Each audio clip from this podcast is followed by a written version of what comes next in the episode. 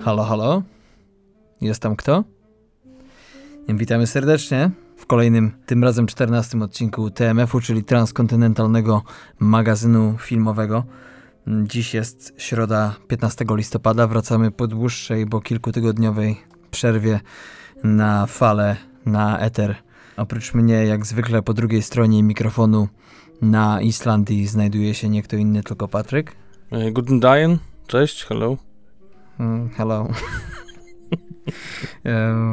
Jak tam już mm, zdołałeś zapomnieć o domowych pieleszach, czy jeszcze myślami jesteś w Gdańsku?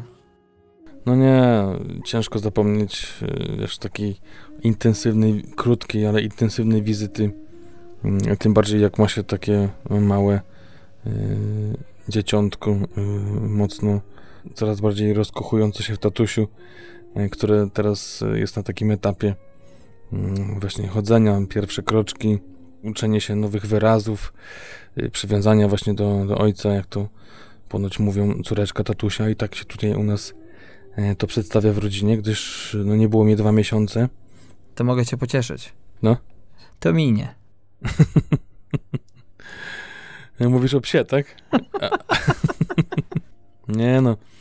Dużo dawało to, że, że przez te dwa miesiące jednak non-stop był ten kontakt e, przez internet, e, wiesz, wideokonferencje, rozmowy z dzieckiem, jakieś zabawy, tam skakałem jak wariat przy tym Skype'ie czy Whatsappie i wiesz, to też jakoś tam ta więź się utrzymywała, więc e, no dużo tak. lepiej niż z tych przed, poprzednich wyjazdów, więc więc jest ok, ale no z drugiej strony właśnie ciężko się wyjeżdżało i... Tym bardziej, że taksówkarze w Gdańsku lubią pogadać.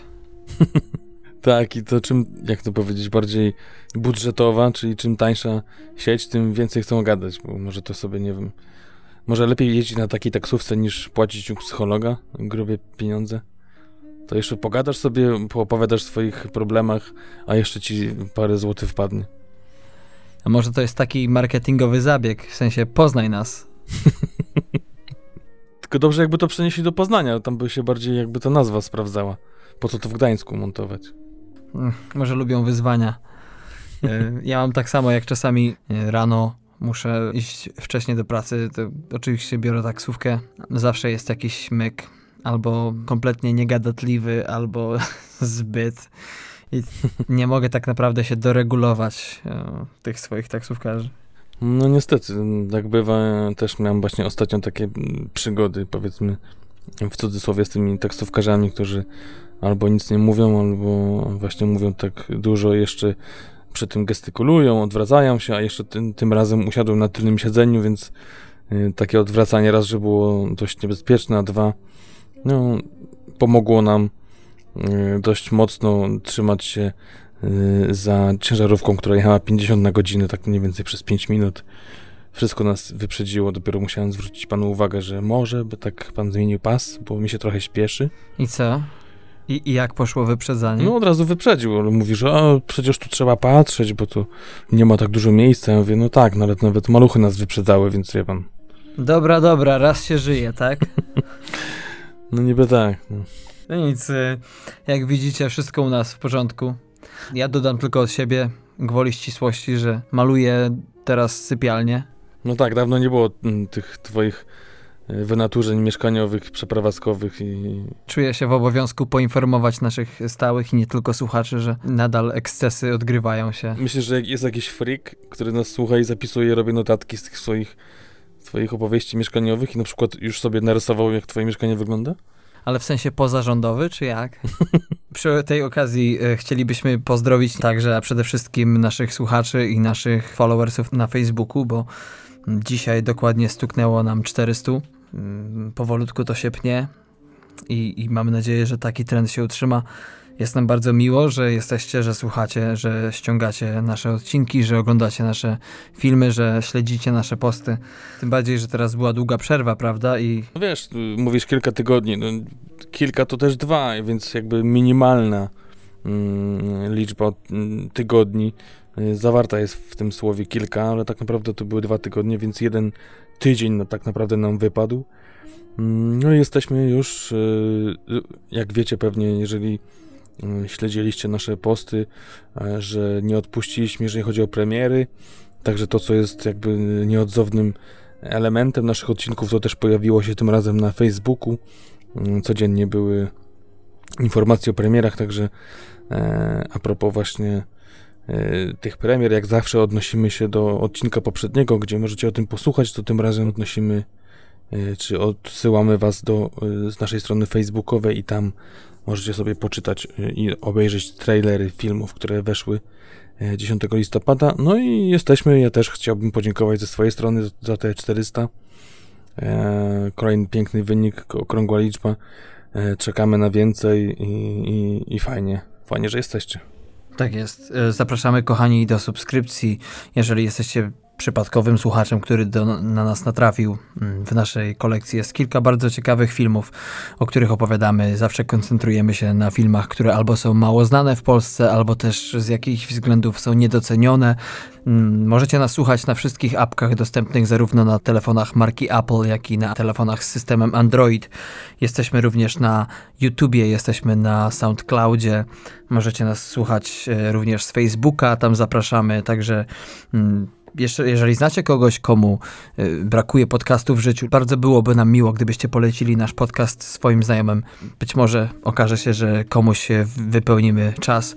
Ostatnio słuchałem sobie takiego amerykańskiego podcastu, gdzie prowadząca osoba powiedziała, że bardzo wiele dostaje głosów od fanów, którzy mówią, że ale tak naprawdę nie wykombinowałem y, sobie, kiedy tak naprawdę mogę słuchać podcastu, bo ani nie podróżuję długimi godzinami do pracy, ani nie chodzę na siłownię, ani nie gotuję, ani nie sprzątam.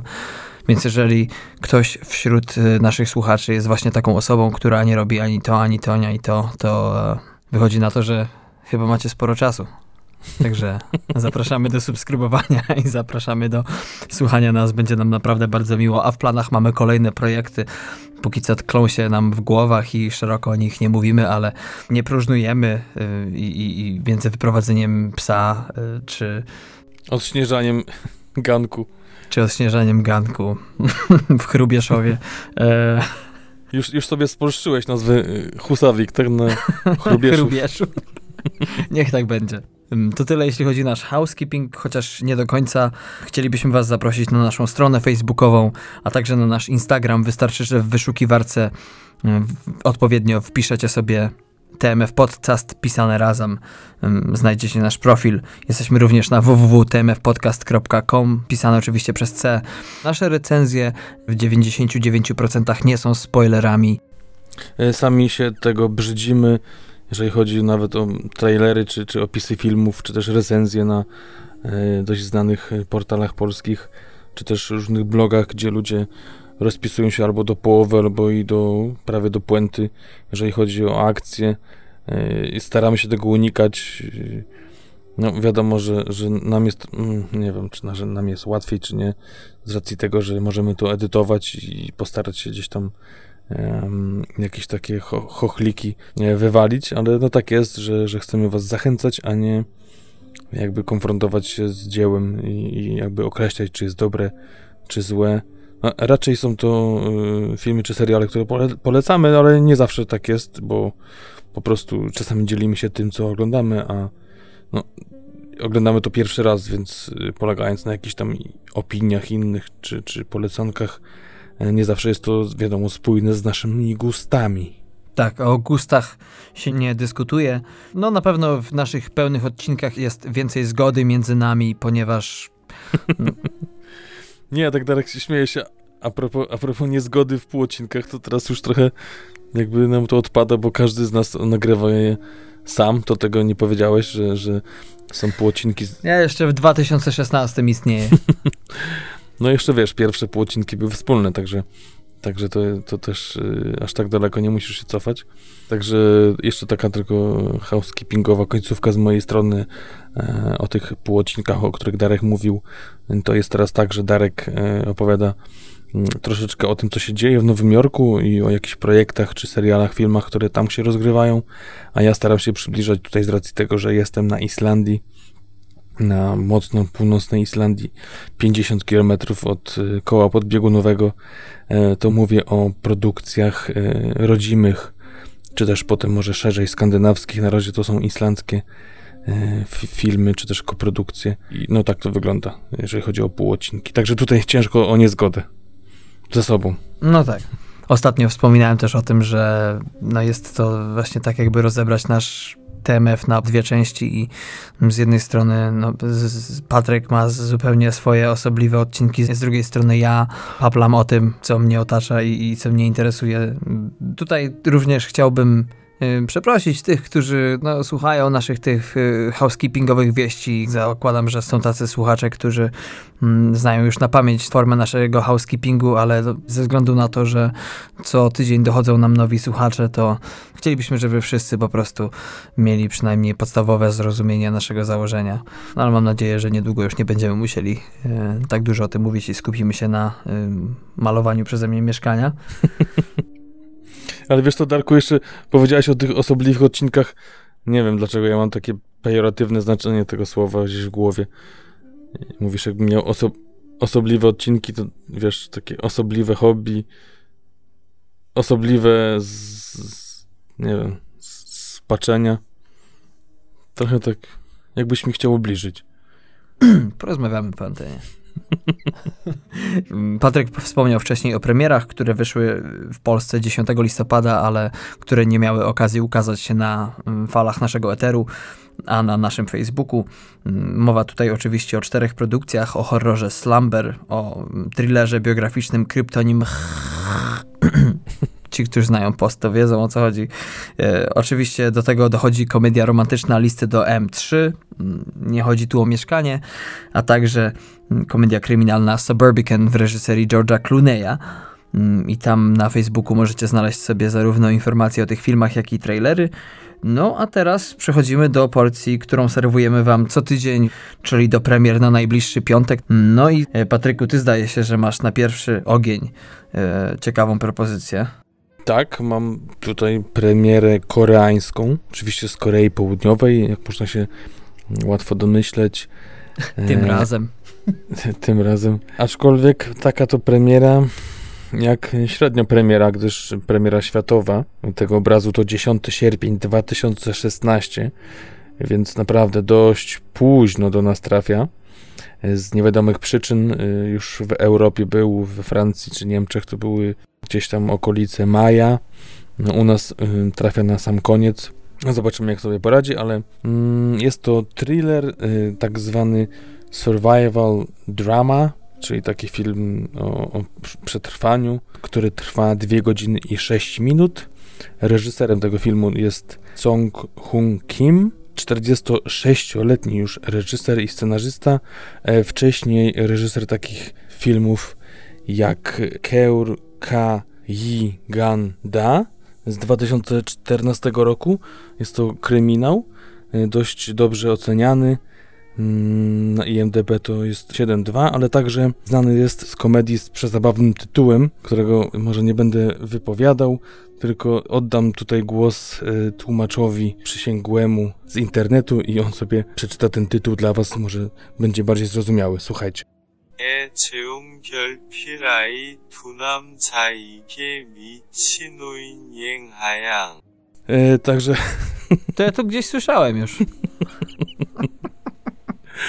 tak, e, to jest komedia z 2006 roku. To nie jakiś przepiękny, poetycki tytuł, a my tutaj rżniemy głupa.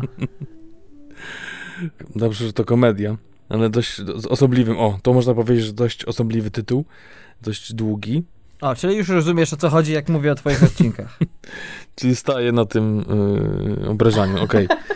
Yy, przyjmuję to na klatę. Yy, to jest film z 2006 yy, i to są dwie yy, produkcje, których był przywódcą i reżyserem, reżyser dzisiejszego filmu.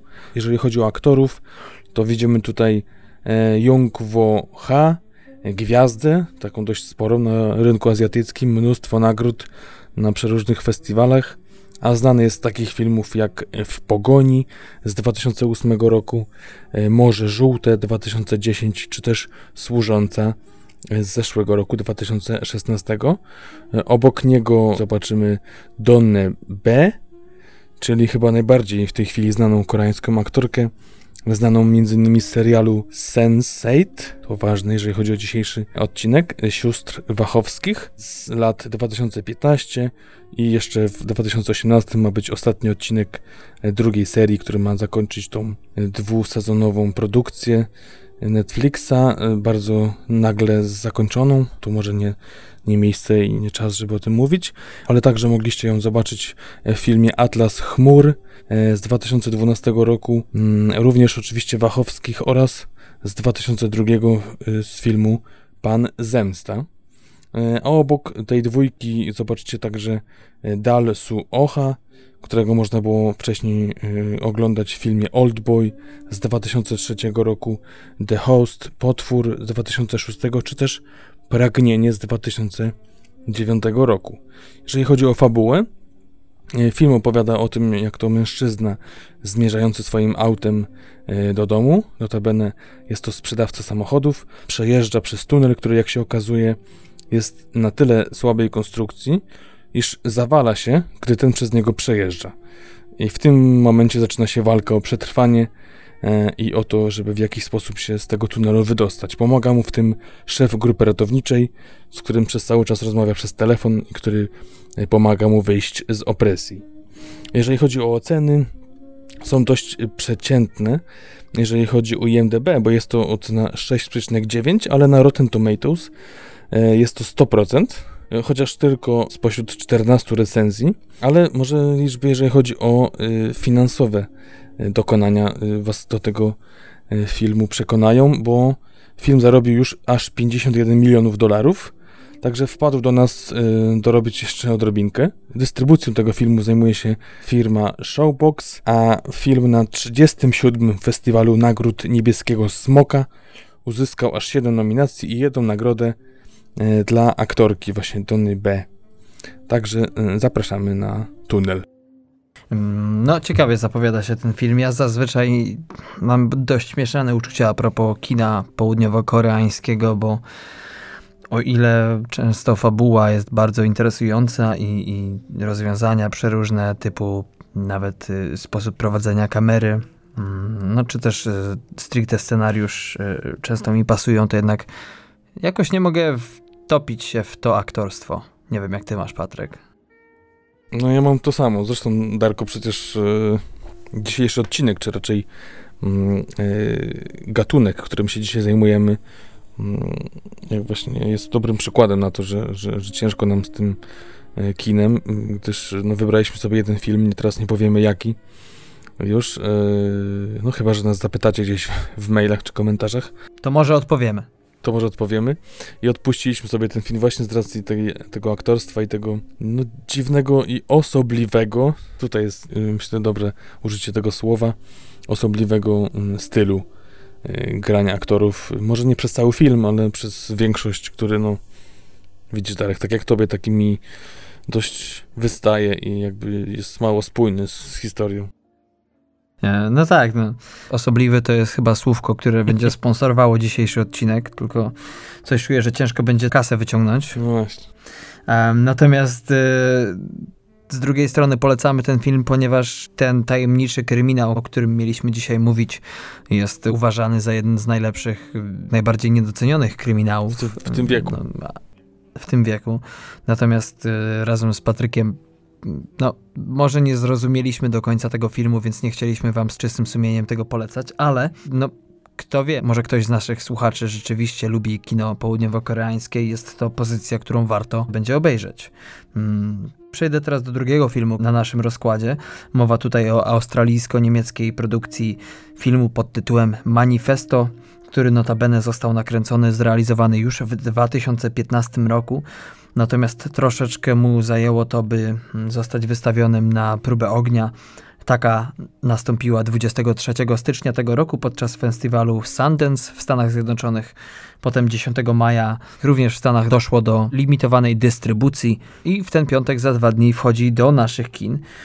Jest to dość, uwaga, osobliwy film, ponieważ No, jeśli chodzi o akcję, to może zdawkowa informacja nic nam nie powie, bo producenci podają, że film opowiada o 13 różnych postaciach, od wokalistki zespołu punkowego poprzez nauczycielkę na, na wdowie czy osobie bezdomnej kończąc, których losy służą temu, mm, aby przedstawić sposoby, w jakich y, najbardziej radykalne idee zeszłego stulecia ze sobą się zderzały i pewnie zderzają nadal. Film był inspirowany bardzo wieloma gatunkami stylistycznymi, od futurystów, dadaistów, mm, i że o innych grupach nie wspomnę, sięga również po twórczość architektów, tancerzy, mm, a głównym zadaniem filmu podobno jest kwestionowanie roli i miejsca artysty w społeczeństwie.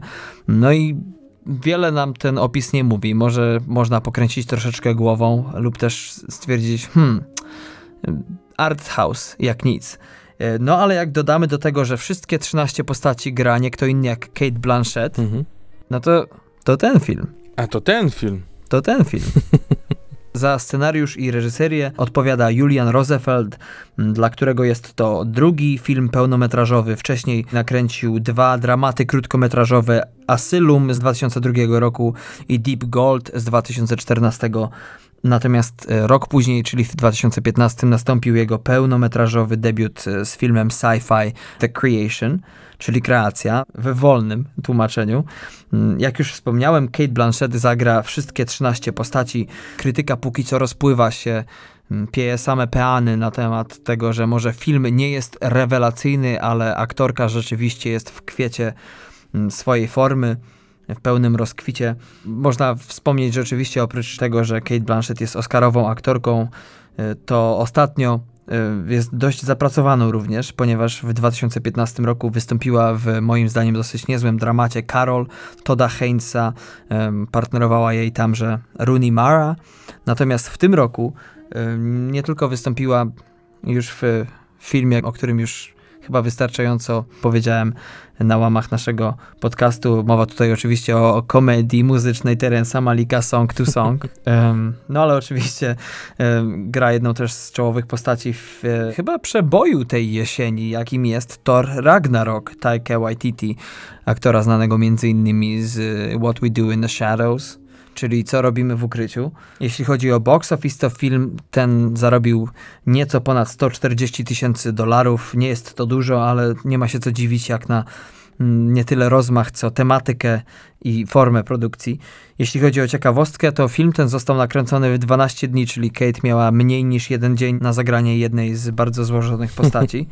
E, początkowo miał być ten film pokazany jako, to jest ciekawe, jako symultaniczna instalacja w jednym z, e, bodajże było to Centrum Ruchomego Obrazu w Melbourne, e, muzeum, które miało wyświetlać 12 czy bodajże 13 różnych e, ekranów symultanicznie grających każdą z postaci. Mówi się, że może niektóre sceny nie są aż tak efektowne, jakby się wydawało, ale rzeczywiście ta forma jest to powiew świeżego powietrza. No, może być to naprawdę ciekawy film.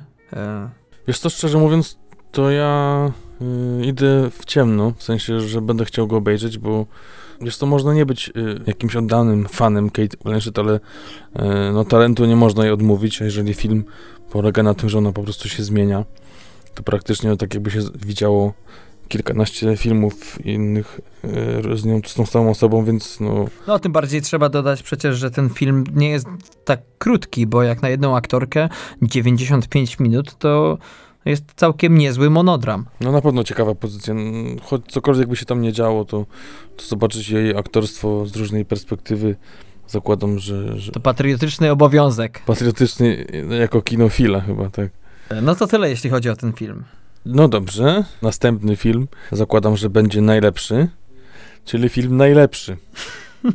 po prostu najlepszy. E, aczkolwiek no, tutaj dystrybutorzy chcieli mm, troszeczkę zagrać na początku y, no dość y, poniżej pasa chwytem na tytuł i miał brzmieć podwójny Iron Man. Na szczęście z tego roboczego tytułu zrezygnowali. Zatrudnili kogoś od marketingu. Tak, który wybi wybił im to z głowy, gdyż nie ma to nic wspólnego z Iron Manem, którego znamy z amerykańskiego Hollywood e, i mamy za to film w pełni polski z polskim tytułem najlepszy z tego roku. Mm, wiadomo, no, polski z tego roku. No, dziwne, żeby u nas trafiał na końcu. No, chociaż pewnie nieraz się zdarzyło tak, że, że, że podobnie było. Ale no, dzisiaj jest normalnie. Mm, film będzie trwał godzina i 50 minut. E, reżyserem tego obrazu jest Łukasz Palkowski, e, którego wcześniej mogliście pracę podziwiać mm, przy okazji takich tytułów jak Bogowie, film z 2014 roku, serial ostatnio przebój, przynajmniej pierwszy sezon, czyli Belfer. Teraz zaczął się drugi sezon, no mhm. dość słabo oceniany, ale no chwalmy chociaż to, że, że ten pierwszy był udany.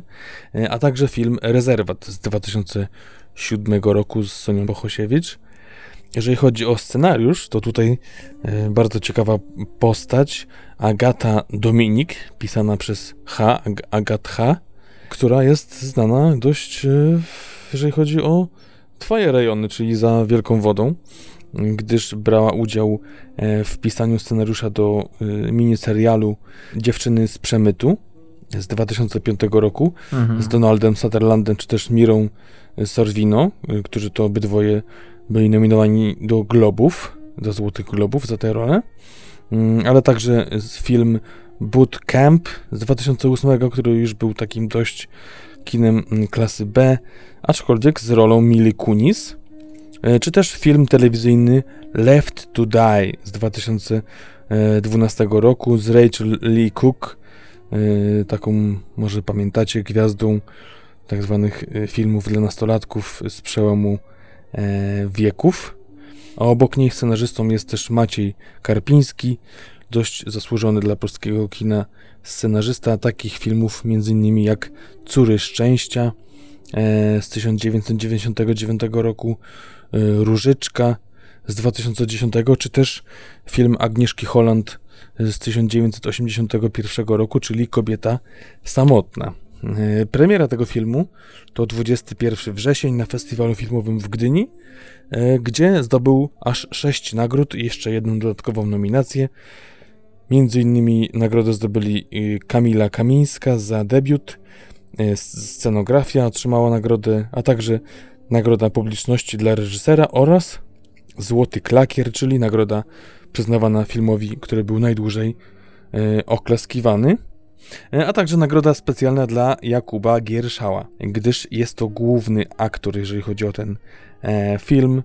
Znacie go zapewne wcześniej z takich filmów jak Sala Samobójców, Yuma czy też Pokot z, zeszłego roku, mhm. a także Arkadiusz Jakubik, mm, którego no, wstyd przypominać dorobek, ale no powiemy tylko, że grał w takich filmach jak Drogówka, Dom Zły czy też ostatnio Katyń.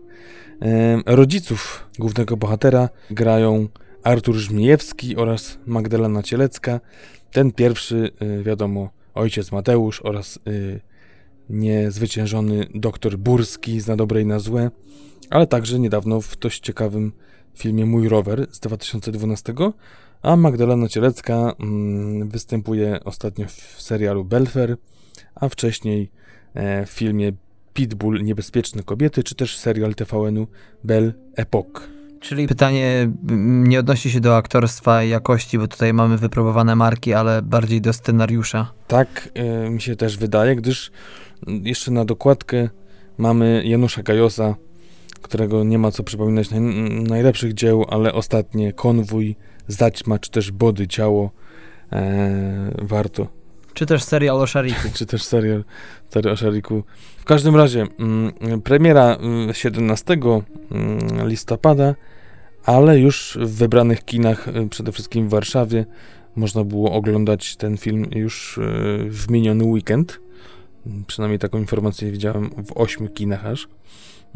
Jeżeli chodzi o fabułę, jest to historia życia Jerzego Górskiego, który pomimo wielu przeciwności został mistrzem świata w podwójnym triatlonie. Osoba ta do dziś jest bardzo mało znana, y, więc y, no, warto się cieszyć z sukcesów polskich sportowców i to jest dobry przykład na to, żeby taką historię opowiedzieć. Miejmy nadzieję w dobrym stylu. No, nagrody mówią, mm, że tak jest. Zobaczymy, jak to będzie naprawdę. A z ciekawostek, E, warto wspomnieć, że e, historyczny wyścig odbył się w 1990 e, roku. I to tyle, jeżeli chodzi o premierę filmu Najlepszy. No proszę. Mm. A podobno najlepszym filmem, mm, nie w nazwie tego weekendu, który wchodzi do polskich kin, to Liga Sprawiedliwości. Tak przynajmniej oczekują fani. Tak też e, został ten balon pompowany już od dłuższego czasu. Mowa tutaj oczywiście o Justice League, amerykańskim filmie akcji science fiction, którego premiera światowa mm, podczas zamkniętych pokazów w Londynie i w Los Angeles miała miejsce dokładnie dwa dni temu. Oczywiście akcja opowiada o najbardziej znanych superbohaterach, takich jak Flash, czy Wonder Woman, Aquaman, a także Superman, czy też Batman, którzy oczywiście po raz kolejny muszą podjąć się współpracy na rzecz ratowania świata. Jeśli chodzi o ten film, to mm, opowiada on o tym, jak to Bruce Wayne dołącza do ferajny superbohaterów, zainspirowany bardzo altruistyczną postawą Supermana, no i razem z bohaterami, razem z, ze swoimi przyjaciółmi stawi czoło nowemu zagrożeniu, które czyha na ludzkość. Zaczyna się tak jak prawie każdy wielki, napompowany film. Mm, no, ale ciężko oceniać produkt po opakowaniu.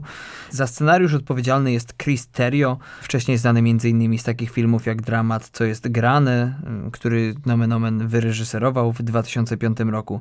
Oprócz tego oczywiście bardziej znany jest jako zdobywca Oscara za scenariusz do filmu, do thrillera Operacja Argo w reżyserii Bena Afflecka i z tym, że w roli głównej z 2012 roku no i e, ostatnim filmem, najnowszym, mm, jeśli chodzi o Chrisa Terrio, mowa tutaj oczywiście o filmie akcji science fiction Batman vs. Superman, Świt Sprawiedliwości Zaka Snydera z 2016 roku. Drugą osobą odpowiedzialną za scenariusz jest pan, który ostatnio się dość mocno przewinął przez naszą antenę. Mowa tutaj oczywiście o Josie Widonie, który nie tylko współtworzył scenariusz do naszego ostatniego filmu, o którym opowiadaliśmy w 13 odcinku. Mowa tutaj o komedii-horrorze Dom w głębi lasu Drugodarda z 2012 roku.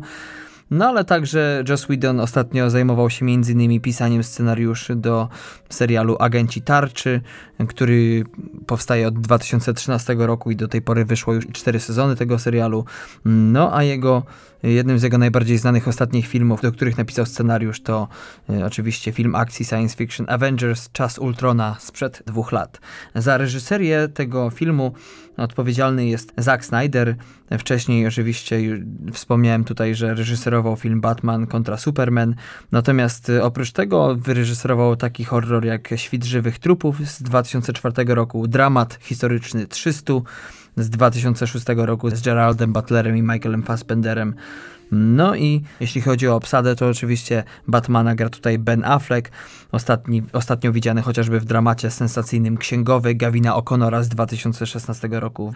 Oprócz tego y, przeżywająca swój najlepszy rok w karierze Gal Gadot, którą wcześniej widziano w tytułowej roli Wonder Woman, no także Jason Momoa, oczywiście znany z serialu Gra o Tron, a także z komedii akcji Jak dogryźć mafii z Bruce'em Willisem, no z filmu, który ma szansę okazać się w topą roku, jeśli chodzi o oczekiwania, mm, a y, końcowy rezultat. Oprócz tych czterech osób w filmie tacy weterani jak Jeremy Irons czy J.K. Simmons, budżet tego filmu to bagatela 300 milionów dolarów. No tutaj z tym związana jest dosyć e, no, niemiła i zarazem bardzo smutna sytuacja, ponieważ reżyserowi Zakowi Snyderowi podczas y, pracy nad filmem zmarła córka. Y, no i niestety zmuszony był opuścić plan i Joss Whedon, który do tej pory był tylko odpowiedzialny za powiedzmy połowę scenariusza, został zaangażowany do roli reżysera. Oczywiście nie figuruje w, w czołówce, natomiast problem polegał na tym, że trzeba było dokręcić bardzo wiele rzeczy, ponieważ mm, Joss Whedon bardzo dobrze czuł temat, bo przecież to jest jego film poniekąd. Natomiast jego styl reżyserowania jest bardzo różny od Zaka Snydera, więc problem pojawił się w momencie, kiedy trzeba było dograć sceny, które by w jakiś sposób się łączyły, żeby film po prostu dawał poczucie, że jest to jedna związana ze sobą całość.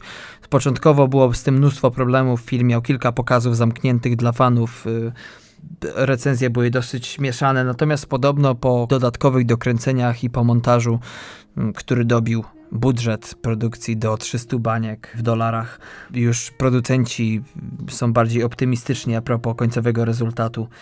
Nie wiadomo tak naprawdę, kto odpowiada za ostateczną wersję. No ale dwie godziny i jedna minuta być może nie okażą się czasem straconym, wiecznego wiercenia się w e, fotelu kinowym. E, wiem, że w Polsce jest bardzo wielu fanów Marvela. Na pewno będzie to jeden z gorętszych tematów e, w ciągu następnego tygodnia czy dwóch. No, aczkolwiek jest to taki, można powiedzieć, dość standardowy zestaw twórców, reżysera i mm, scenarzysty, którzy już, już wcześniej mm, parali się tego typu filmami mm, z tą tematyką i jakby w tym siedzieli, więc zakładam, że zbyt dużego powiewu świeżości nie będzie, jak to było w, przy okazji Tora, gdzie z, naprawdę mm, wzięli reżysera chyba, nie wiem, gdzieś ciągnęli jakieś losy i wybrali sobie jakieś... Za stacji metra. Do, do, dokładnie, także co wyszło świetnie temu filmowi podobno, bo nie oglądaliśmy, ale mhm. takie są opinie, takie są recenzje. E, no tak, Wiesz, to nie dziwi zupełnie, bo tak jak pomyślisz sobie, to wiesz, bierzesz gościa, który tak naprawdę nie jest e, za bardzo wrzeniony w jakiś pomysł, który nie trzyma się sztywno utartych schematów, którymi był prany przez e, no, wiele, wiele lat. Tylko facet, który ma dość osobliwe podejście, no, a przynajmniej ktoś, kto może ma mniejsze poczucie tego tematu, ale no od czego kreatywność, prawda? Od czego jest kreatywność? Ale wiesz, to też nie jest takie proste, żeby, nie wiem, na przykład e, wziąć Smarzowskiego, żeby wyreżyserował, nie wiem, e, Bad Boysów. Ta postać e, tego reżysera, ona jeszcze musi, wiesz, nie dość, że przytrzymać tych widzów, tych fanów, mhm. E, którzy są, to jeszcze jakby dodać coś, coś od siebie, więc to taki jest, no dość myślę, y, poważna praca i, i zmysł i talent, żeby, żeby to razem połączyć, a to ponoć się właśnie oczywiście. Udało, także to wiesz... Tak, tak, tu oczywiście nie odbieram niczego temu reżyserowi. Nie twierdzę też, że było to łatwe zadanie. Po prostu są tacy ludzie, którzy potrafią świetnie się wczuć w temat i dzięki temu, że mają dość osobliwe podejście, to potem tworzą, no może nie cuda, ale dochodzą naprawdę zaskakujących efektów. Wiesz, choćby ze względu na to, że jeżeli YTT dostanie pieniądze na to, żeby zrobić e, właśnie kontynuację, co robimy w ukryciu, e, to chociaż z tego względu cieszę się, że, że wzięli go do, do produkcji właśnie Tora. No, facet ma przed sobą przyszłość i chyba tak przynajmniej w filmie widać, mowa tutaj oczywiście o co robimy w ukryciu, że emanuje coś od niego takiego, co sprawia, że jest troszeczkę inny i bardziej ciekawy. Może to tylko ja. Może zapatrzyłem się w niego bez powodu, ale... Teraz tak sobie myślę, że, że z racji tego, mm, iż ostatnio zauroczył mnie i rozkochał w sobie Andy Kaufman, przez zupełnie przypadek y, zacząłem oglądać wszystkie jego występy na YouTubie, to myślę sobie, że troszeczkę jest w jego stylu, taki no. trochę nieobecny, tak, trochę jakby nie z tej epoki. Tak. Nie? Tak jak tak przynajmniej gra w, w, filmie. Nie wiem jak tam, jeżeli chodzi o reżysera. Nie widziałem żadnego wywiadu z nim, także nie wiem jak to tam wygląda w wywiadach. Ale no taką postać stworzył. To tyle, jeśli chodzi o premiery na najbliższy piątek, który już za dwa dni, kochani, do polskich kin. Jeszcze raz przypominamy, wchodzą takie filmy jak Tunel, jak Manifesto, jak polski film Następny oraz Liga Sprawiedliwości. Te wszystkie filmy, a raczej opisy ich oraz y, różne inne linki i trailery oczywiście znajdziecie dostępne na naszej stronie internetowej. No a teraz przechodzimy już jak zwykle do mięska czyli do filmu, który wybraliśmy na dziś, który mm, razem, z, można chyba, nie będzie chyba nadużyciem, jak powiem, że trochę nas zaskoczył ten film, ponieważ e, podczas szukania dobrego kryminału, a tak jak przed wejściem na antenę rozmawialiśmy z Patrykiem, że znalezienie dobrego kryminału tak naprawdę nie jest problemem, bo wydaje się, że ten gatunek jest dość świetnie opanowany przez filmowców wszelkich nacji, zwłaszcza skandynawskich. No ale tutaj nagle trafia nam się film, który no, w momencie, kiedy usłyszałem jego nazwę i kto go reżyserował i napisał scenariusz, to aż mi się głupio zrobiło, że wcześniej tego filmu nie znałem, że moja ciekawość nigdy tam nie zawędrowała. Powiem ci, że, że ja miałem to samo, tym bardziej, że, że może główny ich hit, hicior czy trylogia nie było jakimś e, dla mnie odkryciem, ale, ale już Atlas Chmur to sobie nawet kupiłem na DVD e, swego czasu i, i, myślę, że gdzieś tam czytałem troszeczkę o nich przy okazji tego, a, A tak jak mówisz, i to samo co w Twoim wypadku, moja chęć dowiedzenia się czegoś więcej na temat tego rodzeństwa e, nie poszła tak daleko, żeby znaleźć, jak się okazało, fantastyczny debiut państwa Wachowskich. Tak jest, mowa tutaj oczywiście o. Um, kiedyś był to Larry i Andrew, teraz jest to Lana i Lily Wachowskie. Wcześniej bracia, teraz siostry, którzy oczywiście najbardziej znani są ze względu na trylogię Matrix. Oczywiście pierwsza część wyszła w 1999 roku, ale właśnie ten dzisiejszy film, który powstał dokładnie 3 lata e, wcześniej, e, w 1996 roku. Mowa tutaj oczywiście o filmie Bound e, w oryginalnym, a w polskim tytule Brudne Pieniądze, którego premiera miała miejsce na festiwalu w Wenecji w 1996 roku. W październiku na początku weszła do USA, a co ciekawe, w Polsce ten film nigdy się nie ukazał w kinach. No proszę. Mhm. Jest to znowu nie taki jednoznacznie kryminał, aczkolwiek ma w sobie elementy suspensu, elementy jakiegoś właśnie takiego knucia, gdzieś oszukania, gdzieś elementy też mafii, więc y, no jest to takie trochę noir, y, tym bardziej w tym ujęciu tutaj kina hmm, kobiecego. Myślę, że trzeba to powiedzieć kina mm, LGBT, bardziej lesbijskiego, mm, bo w tą stronę poszli panowie. Wtedy jeszcze panowie, e, to były jeszcze czasy, gdzie mieli żony i, i byli panami. No i jakby w tą stronę poszli, jeżeli chodzi o, o debiut reżyserski, bo wcześniej popełnili scenariusz e, do filmu Zabójcy z poprzedniego mhm. roku, czyli z 1995 z Banderasem i Sylwestrem Stallone, aczkolwiek tu też warto wspomnieć o tym, że e, bracia, e, wtedy jeszcze bracia e, mocno się odżegnywali od tego scenariusza, mhm. a tak naprawdę od tego produktu finalnego, jak to powiedziała Lena w wywiadzie z 2014 roku, po prostu szczęki im poopadały, że to zupełnie nie był ten film, tak naprawdę 100% było pozmieniane i chcieli się wycofać nawet y, swoje nazwiska e, z, z czołówki, ale jak się okazało, według gildii y, scenarzystów, y, które no, jakby do dzisiaj trochę są na nich obrażeni, że im nie pomogli, ale jeżeli przyjęło się jakieś pieniądze minimalne za jakaś tam jest stawka minimalna podana i jeżeli przekroczy się ten próg zarobku, to niestety, ale nie ma opcji, żeby się wypisać. To, to jest troszeczkę dziwną zasadą, no ale tak to się stało, jeżeli chodzi o ten film. Prawda jest taka, że okazało się, że Warner Bros. Y, zatrudniło dodatkowego scenarzystę, który poprzerabiał, poprzekręcał kilka rzeczy, żeby było tak. No i raz, że film nie odniósł wielkiego sukcesu, okazał się klapą tak naprawdę, no to tutaj y, to chyba tak naznaczyło troszeczkę Mm, tych braci, że już pierwsze zetknięcie z machiną Hollywood, z tym molochem i nie niosło to za sobą dobrych wspomnień. No wiesz, ale troszeczkę mnie to dziwi, tak? Jeżeli e, ktoś e, bierze twój scenariusz, przerabia go zupełnie jak to sobie chce, czyli uważa, że to jak on to zmienił, to będzie e, podwoiną sukcesu filmu, i ty mówisz w takim razie, dobra, no to ja nie chcę nazwiska swojego, to sobie weź swoje nazwisko i wygraj ten film, w cudzysłowie, wygraj ten film dla siebie. A oni nie chcą, czyli dalej jakby się ubezpieczali, że w razie klapy, to, to, to się trochę rozłoży te wiesz, odpowiedzialność. Troszeczkę to dla mnie tak czy inaczej jest dziwne. Zastanawiam się nad motywacją studia dla tego głupiego zapisu, dlaczego to tak istnieje, dlaczego nie mogli tego odkręcić. Wiesz co, no ale jak teraz na przykład przejdźmy do rodzimego rynku i tego, y, co stworzył Andrzej Sapkowski, mhm. Y, Wiedźmina, Grey, y, i, teraz był film i teraz powstaje scenariusz, to nie wiem, czy pamiętasz, ale on napisał książkę, tak, sprzedał to na, na potrzeby gry mhm. i gra odniosła niesamowity sukces, a on nic z tego nie miał. No tak.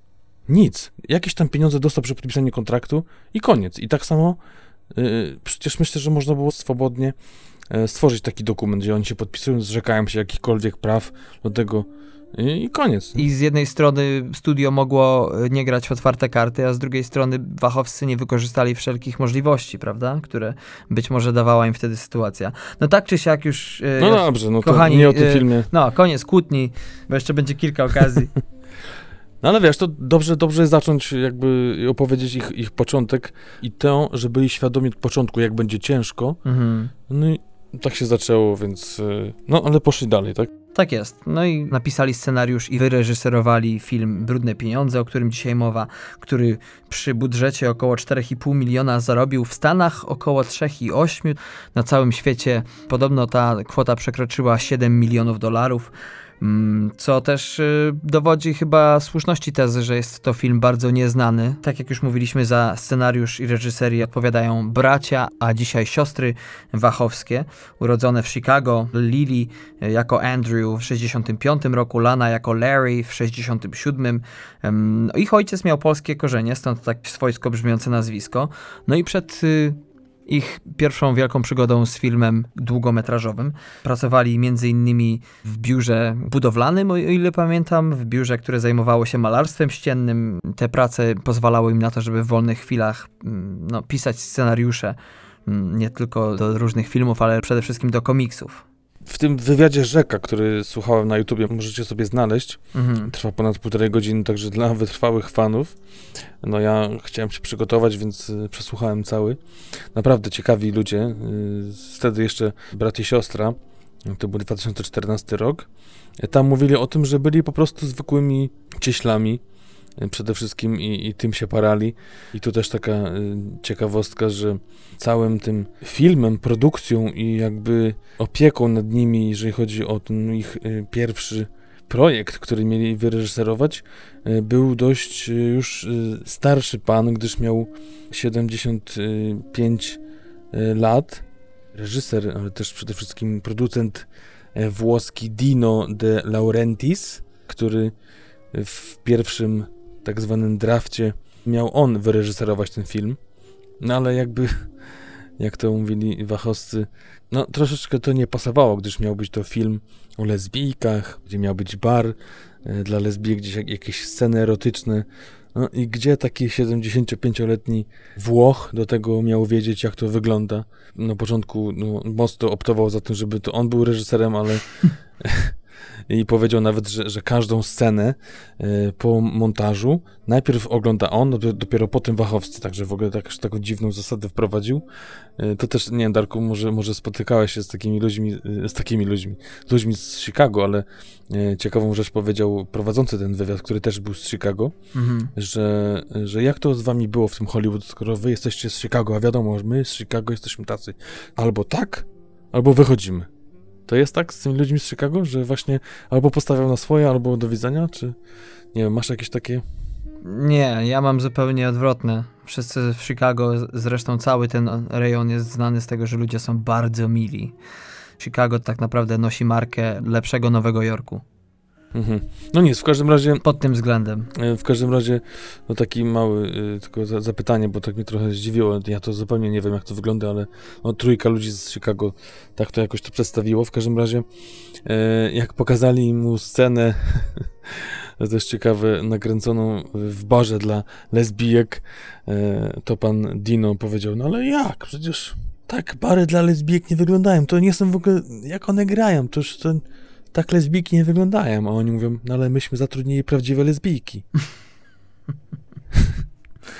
Także, no tutaj jakby... Dino miał swoje spojrzenie na ten temat. I... Dino miał swoje, oczywiście jakiegoś e, starego e, dziada podejście, gdyż e, to też ciekawe, że to jest zdobywca Oscara, ale z 1957 roku, mm. e, czyli no, prawie 40 lat wcześniej.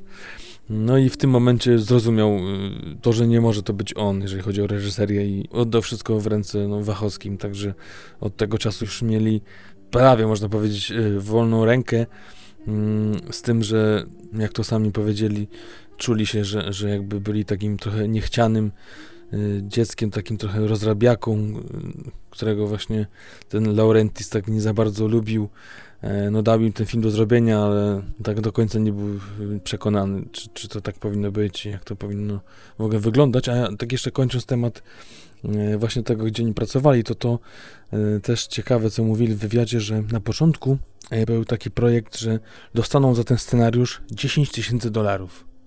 Jak to powiedziała Lena, myśleli, że złapali Pana Boga za nogi. Mówi, to były pieniądze, które oni zarabiali w rok. I nagle mieli dostać 10 tysięcy i w ogóle byli w szoku i pomyślała nawet, jak to ona powiedziała, że już nie będą w życiu pracować, jak to są takie pieniądze. O, wow. Potem się okazało, że, że to będą jeszcze większe pieniądze. Dostali przelew na 100, chyba 80 tysięcy dolarów. To wtedy powiedzieli, ej, a teraz, to, nie wiem, to kupimy chyba sobie wyspę jakąś. A potem przyszła inflacja i trzeba było kręcić kolejne filmy. Nie, a, a potem się okazało, że, że ten film sprzedali do Warner Bros. O, i dostali 5 milionów. to już kontynent był za mały. Tak, no przynajmniej takie było pojęcie wtedy około 30-letnich e, chłopaków. E, chłopaki, chłopaki, dziewczyny, dziewczyny. No potem oczywiście kilka lat później podjęli się realizacji Matrixa w 1999, w 2003 roku wyszły kolejne dwie części, w, druga w maju, trzecia w listopadzie. Mm, Co ciekawe, Matrix, e, mało osób o tym wie, początkowo miał być to komiks. E, Podobno właśnie jeden ze znajomych braci poprosił o, o, o to, żeby napisali jakąś historię, właśnie historię opowiadającą o świecie mm, po wojnie ludzi z robotami, świecie rządzonym przez sztuczną inteligencję. No a tutaj taki hit stał się, który tak naprawdę na stałe e, zapisał ich, jeśli chodzi o historię międzynarodowego kina. Mm, No potem, nie wiem, czy słyszałeś o tym, że popełnili scenariusz do jednego z najlepszych niewyprodukowanych scenariuszy w Hollywood. A to nie wiem, jaki?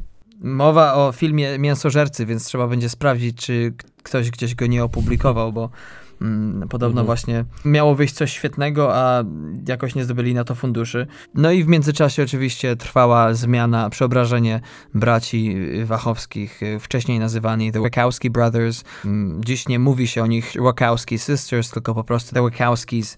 No i co ciekawe, po tych wszystkich filmach wyreżyserowali całkiem y, no, kilka naprawdę niezłych filmów. V jak Vendetta. Ktoś pamięta może film akcji Speed Racer z 2008 roku z Susan Sarandon z Johnem Goodmanem. No a jak nie, to już Patryk wspomniał dzisiaj przecież o dramacie science fiction Cloud Atlas y, Toma Taquera y, z 2012 roku z Halle Berry. Odpowiedzialni są również za serial Sense8. Do tej pory ukazały się dwa sezony i Patryk, ty w jednym z naszych półodcinków opowiadałeś o tym serialu. E, Tak, gdyż e, udało mi się obejrzeć półtora sezonu. No, nie, nie skończyłem, jak to zwykle u mnie bywa, nawet coś dobrego, to gdzieś tam coś się trafi innego, albo jakieś inne zajęcie, albo jakiś wyjazd, coś i gdzieś tam przerywam, potem ciężko mi do tego wrócić.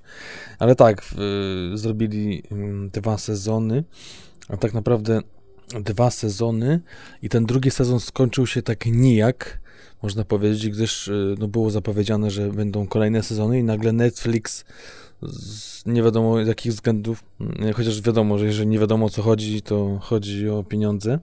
E, ponoć straszne pieniądze kosztowały odcinki.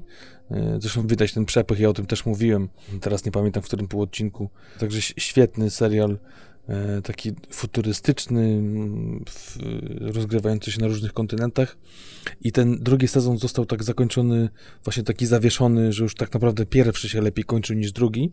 Mhm. E, i mówisz, że on jest dalej kontynuowany, to nie jest do końca prawda, gdyż e, teraz po prostu powstaje odcinek, który ma zakończyć wszystko, Mm. także to jest taki Tak, jakby po dwóch sezonach, tak, od, w 2018 będzie, teraz nawet niedawno były jakieś zdjęcia, pokazywali jak ta cała ekipa się zbiera na planie i będzie taki odcinek podsumowujący i zakończy całą tą historię, gdyż no, serial miał rzeszę fanów i po prostu poszedł ogromny hejt w stronę Netflixa, jak to jest możliwe, żeby ich Mhm. ukochany serial tak świetny, mm, jeżeli chodzi o fabułę i w ogóle y, aktorstwo i, całą masę innych rzeczy, tak po prostu zawiesić, urwać i, i się pożegnać, także no odpowiedź była natychmiastowa, widać ostatnio Netflix y, no mocno się pochyla w stronę fanów, tak samo tu z Kevinem Spacey było, jak, jak teraz y, mm, no z opinią publiczną bardziej się, się liczy, jak teraz z fanami tego serialu i zakończy ten taki dość y, ponoć y, dobry sposób ten serial. Jeszcze taką jedną rzecz, taką erratę małą do twojej opowieści a propos ich filmografii, to tylko wspomnę, że V jak Vendetta e, to nie był ich film w sensie reżyserii. Mhm. E, oni tam napisali scenariusz, a, a film e, wyreżyserował ich e, no, taki długoletni współpracownik, e, z którym zrobili Matrixa. A tak, James Might Take, tak? Tak, dokładnie tak jak mówisz. I, I to był jego debiut y, filmowy reżyserski i, i, i z Natalii Portman i jakby no świetnie sobie poradził, a oni po prostu powiedzieli, że po prostu po całym tym mm, zamieszaniu przy Matrixie chcieli sobie odpocząć i, mhm. i, i dlatego przekazali. Tak, I tak. mówią, że to chyba wyszło na, na dobre tylko filmowi, bo tak jak oni mówią, że takiego filmu dobrego by nie zrobili jak, jak James. No widzisz, opłaca się robić podcast we dwójkę. e, no, wysłuchaj, my tak pitu-pitu, mm, natomiast jeszcze nic nie powiedzieliśmy o meritum, czyli o akcji tego dzisiejszego filmu. A po co? Gwoli ścisłości. E... No jedziesz. No tak czy siak, e, Patryk, ty jesteś lepszy, w, jeśli chodzi o opowiadanie akcji, bo e, mnie to zawsze spoilery gdzieś tam w lewo czy prawo za język ciągną, a tobie to dosyć gładko e, przychodzi. Wiesz co, no to dzisiaj dość oryginalnie opowiem o, o, tym filmie, gdyż chciałem sobie przetłumaczyć to z angielskiego, tak żeby było ładnie gdzieś tam w, w translatorze internetowym i i potem sobie to, wiadomo, że jak, jak, to ten translator czasami dziwnie tłumaczy, że potem sobie to naprostować, ale tak mi wypluło tak piękne zdanie, że po prostu najpierw to przeczytam, co, co mi wyszło, a potem na, opowiem tak naprawdę, o czym jest ten film. Uwaga. E, Korki, twarda, kobieca ex i jej kochanka Violet wymyślają program kradzieży milionów ukrytych pieniędzy z mobów i obwiniają okrzywdzonego chłopaka Violeta Cezara.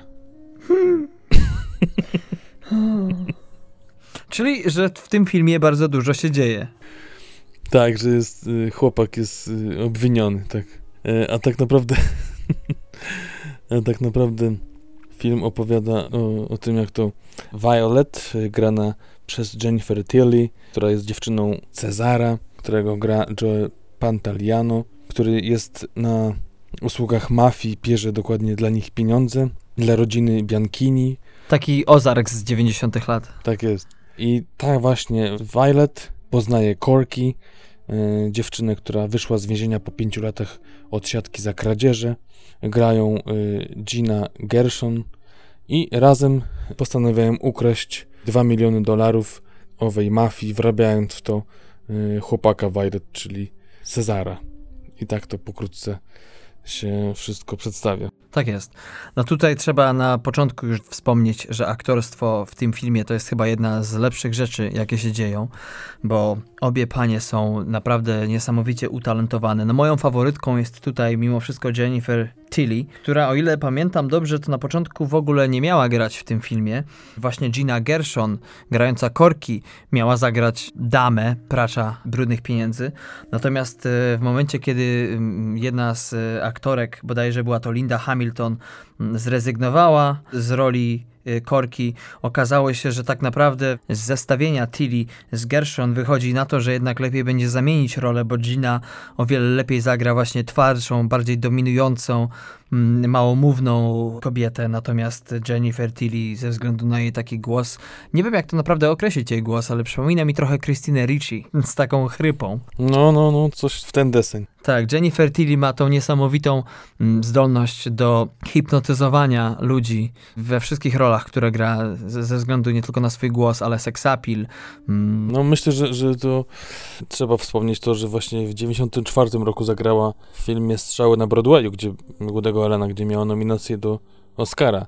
Potem przyszedł film Kłamca, Kłamca z Jimem Carreyem mhm. z 97, a potem niestety cztery filmy o laleczce Chucky. Tak, czyli narzeczona z 98, klątwa, e, kult laleczki czaki. I jeszcze coś tam po drodze. Tak, nie, nie jestem wielkim fanem tych filmów ciężko mi teraz sobie wszystkie te wspomnieć. No Gina Gershon dla niej jest to niejako powrót, bo wcześniej wystąpiła w dramacie Paula Verhovena Showgirls z 95 roku, przez wielu krytyków oceniany jako totalna klapa. Mm. Zresztą Gershon miała nominację do Złotej Maliny za tą, za tą rolę. Tak, tak, także musiała się trochę podnieść, ale dzięki temu, że ten film, e, o którym dzisiaj mowa, dał jej naprawdę pole do popisu, no to potem przyszedł oczywiście słynny thriller sensacyjny Bez twarzy Johna Wu w kolejnym 97 roku z Nicolasem Cage'em i Johnem Travoltą. Potem przecież wystąpiła dwa lata później w dramacie Informator y, Michaela Mana u boku Ala Pacino czy Russella Crowe'a. E, nie wiem, ostatni film, w którym ją widziałem, to było PS Kocham Cię. Oj, z 10, 10 lat temu? Mimo wszystko, dzięki temu, że wdrapała się jednak na pewien poziom, to ciekawe jest to, że to nie poszło, nie przełożyło się dalej w coś niesamowitego. No tak naprawdę cała trójka, wiesz, jakoś tam do końca nie wyrosła po tym filmie. Coś tam się trafiało jednemu czy drugiemu, ale ja pamiętam taki... No co, Pantoliano to miał co, Matrix, tak? No tak, zaraz, zaraz do niego przejdziemy. Jeszcze, jeszcze dwa słowa może o dziewczynach. Y, ja to kojarzę e, Zabójczy Joe z 2011 e, z Matthew McConaugheyem. Panią widziałem chyba po raz ostatni. A tak jeszcze wracam do Jennifer Tilly. Tak sobie tak się zastanawiam, czytając wcześniej jej biografię i jakieś tam informacje, ciekawostki, co mogło przeważyć nad zmianą właśnie tych dwóch ról. Myślę, że mogło być to, jak porównały sobie, ile mają par butów, gdyż przeczytałem, że Jennifer Tilly ma ponad 400 par butów, e, więc myślę, że tutaj wyszło na to, że jest bardziej, chociaż e, kobieca, bardziej kobieca? Nie, myślę, że nie, ale bardziej jakby nadaje się na taką delikatną dziewczynę. A i jeszcze taką jedną ciekawostkę to a propos jej seksapilu i może wyglądu, to jak, jak tak troszeczkę oryginalnie wygląda, myślę, że to może mieć związek z tym, że, że jej ojciec ma chińskie korzenie, także coś tam orientalnego w niej się ostało. A to na pewno, no ale w dodatku, wiesz, ciężko jest e, tak naprawdę wyobrazić sobie te panie, jak już się oglądało ten film w odwrotnych rolach, bo hmm, no, Gershon ma bardziej cięte, bardziej rysy kanciaste rysy mhm. twarzy, tak. W dodatku połączone to wszystko z y, krótką fryzurą, no jednak sprawia, że jawi się i gra zresztą postać dominującą. Chociaż niższą, taka niska. Bo bez obcasów. Przejdźmy oczywiście do Joe Pantoliano, o którym wspomniałeś, który e, gra rolę Cezara. I ta rola tak naprawdę jest jedną chyba z bardziej skomplikowanych ról w tym całym filmie, bo co prawda nie jest on główną postacią, ale wachlarz emocji od y, śmiechu, radości, po wściekłość, po skonfudowanie, po rozpacz, no sprawia, że ta rola chyba to jest jego rola życia, bo nie pamiętam, żeby w żadnym innym filmie aż tyle y, na sobie skupiał e, e, kamery. No na, na, pewno to jest najbardziej skomplikowana e, rola, aczkolwiek no, ja go pamiętam chyba z takiego filmu, który powoli urasta mi do, do mojego najlepszego mhm. filmu. Jeszcze go tam nie, nie umiejscowiłem tak na, wiesz, na podstawce z brązu, ale chyba Memento e, z roku 2000 Nolana, gdzie go zagrał Tediego, mm, drugoplanową postać, ale mocno związaną z główną i przewijającą się przez cały film. Tam zagrał świetnie. E, I tak samo, e, w, jak pamiętasz, może takiego przy, przygłupa z, z rodzinki e, która goniła głównych bohaterów w filmie Goonies. Tak, tak. Z 85. No i przede wszystkim Cypher z Matrixa, tak zwany, ja, ja go nazywam Judasz. E, też tam miał świetną rolę. Tak. Ale tutaj na pewno, y, no raz, że chyba jedną z większych ról e, w swojej karierze, e, a dwa, to sam mówi, że to jest jego ulubiona rola i najlepsza, jaką zagrał, przynajmniej według jego samego, ale tak samo yy, warto wspomnieć o roli w serialu Rodzina Soprano, która przyniosła mu nominację do nagrody Emmy. No tak, ale tutaj w tym filmie rzeczywiście dorównuje paniom, zresztą nawet poboczne postaci też grają swoje. No trzeba tutaj wspomnieć o tym, że ten film nie jest jednoznaczny gatunkowo. No można powiedzieć, że ten film jest gangsterskim filmem. Jest to film y, erotyczny, bo... Romansem. Oczywiście, bo te dwie rzeczy tutaj w tym filmie naprawdę się łączą. Jest e, ten film pełen bardzo, to powinniśmy spoilować na początku, że ten film nie jest dla dzieci, ale jest ten film pełen bardzo odważnych scen erotycznych między kobietami. E, to chyba nasz pierwszy film w ogóle, w którym nie jesteśmy pruderyjni. tak mi się wydaje, że poruszamy takie e, dość... E, Przynajmniej po, poruszamy film taki dość... E... No, mówię, jest to tak jak powiedziałeś, od romansu po film gangsterski, po thriller. Co ciekawe, w Stanach Zjednoczonych ten film określa się jako tak zwany caper film, czyli film, w którym to widz jest naocznym świadkiem zbrodni czy wykroczenia jakby towarzyszymy temu od początku i potem jesteśmy świadkami perypetii głównych bohaterów, którzy no, muszą zmierzyć się z przeciwnościami losu, żeby mm, dopiąć swojego, bo każdy ma w tym filmie coś do ugrania. E, kiedyś Roger Ebert, nasz chyba najbardziej ulubiony, czy najczęściej cytowany, już nieżyjący krytyk, e, napisał o tym filmie, że jeśli chodzi o jeden film, to rzadko myślimy o połączeniu ostatniego uwiedzenia z braćmi Marx. Wiesz co, y, jak ja sobie o tym filmie myślałem po obejrzeniu, to dla mnie to było takie trochę jakby połączenie czterech pokoi, ja mówię o ogólnie o całości filmu, mhm. razem z połączone to z takimi właśnie bardziej mięsistymi dialogami filmów właśnie z Tarantino i takim właśnie jakimś romansem takim. Mm, a jeszcze chciałem tylko wspomnieć, y, jakie wskazówki dawali wachowscy y, aktorom. Jeżeli chodzi o Cezara, to kazali, pamiętam, mu obejrzeć film y, Skarb Sierra Madre z 48 z Humphreyem Bogartem, żeby właśnie w tym stylu grał. A z tego, co kojarzę, to Gina Gershon Y, miała za y, swój wzór do tej roli wziąć połączenie Jamesa Deana, Marlona Brando i Clint'a Eastwooda. Teraz jak sobie o tym myślę, to ciężko mi zachować powagę, ale rzeczywiście coś jest na rzeczy, no. bo jej postawa, ręce w kieszeni, buntownik jak się patrzy, prawda? Tutaj bardziej podchodzi mi to do Jamesa Deana, ale, ale dla mnie tym, co się najbardziej wybijało, jeśli chodzi o ten film, to ujęcia, bo tutaj nic nie dzieje się przypadkowo, wszystko się łączy ze sobą, wszystko w, w pewien sposób opowiada historię. Bracia uciekają się często do różnych myków, jeśli chodzi o zrealizowanie nawet przejść między scenami.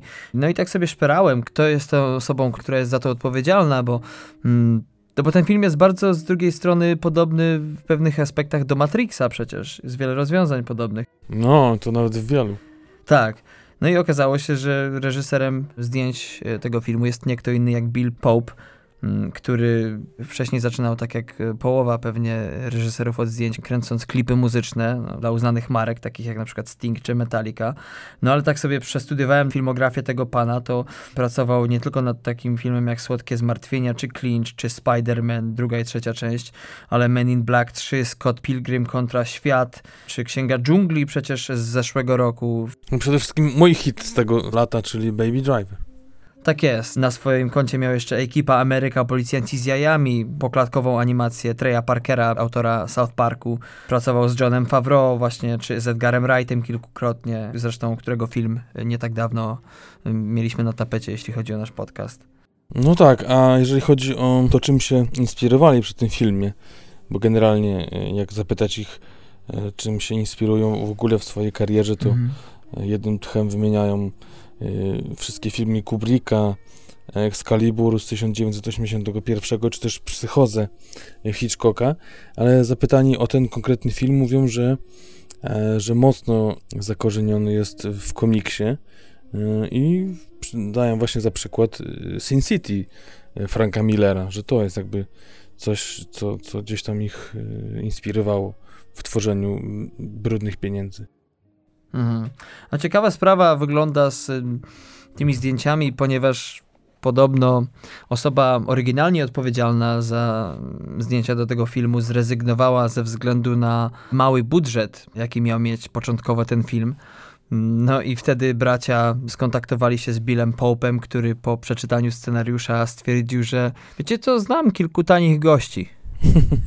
I człowiek z, no, o takich możliwościach, zdolnościach e, i takim repertuarze mm, od tak zgodził się uwikłać w ten projekt i wyszło z tego naprawdę niezłe cacko. No nawet mieli przecież y, technical advisor, czyli Suzy Bright, która zajmowała się całą właśnie inscenizacją tych scen erotycznych, y, tego baru mhm. właśnie z lesbijkami mm, i całą tą właśnie stroną erotyzmu. Nawet wybierała E, kolor szminki, żeby to wszystko się tam zgrywało.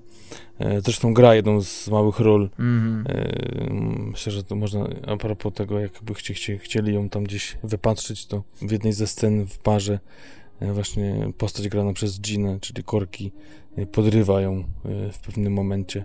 I to jest właśnie ta technical advisor bracia Wachowscy wysłali jej scenariusz, bo chcieli ją zaangażować w jakimś tam wymiarze do tej produkcji, a ta po przeczytaniu scenariusza prawie że sama wprosiła się na plan, twierdząc nie, nie, no, to muszę rzucić okiem na to.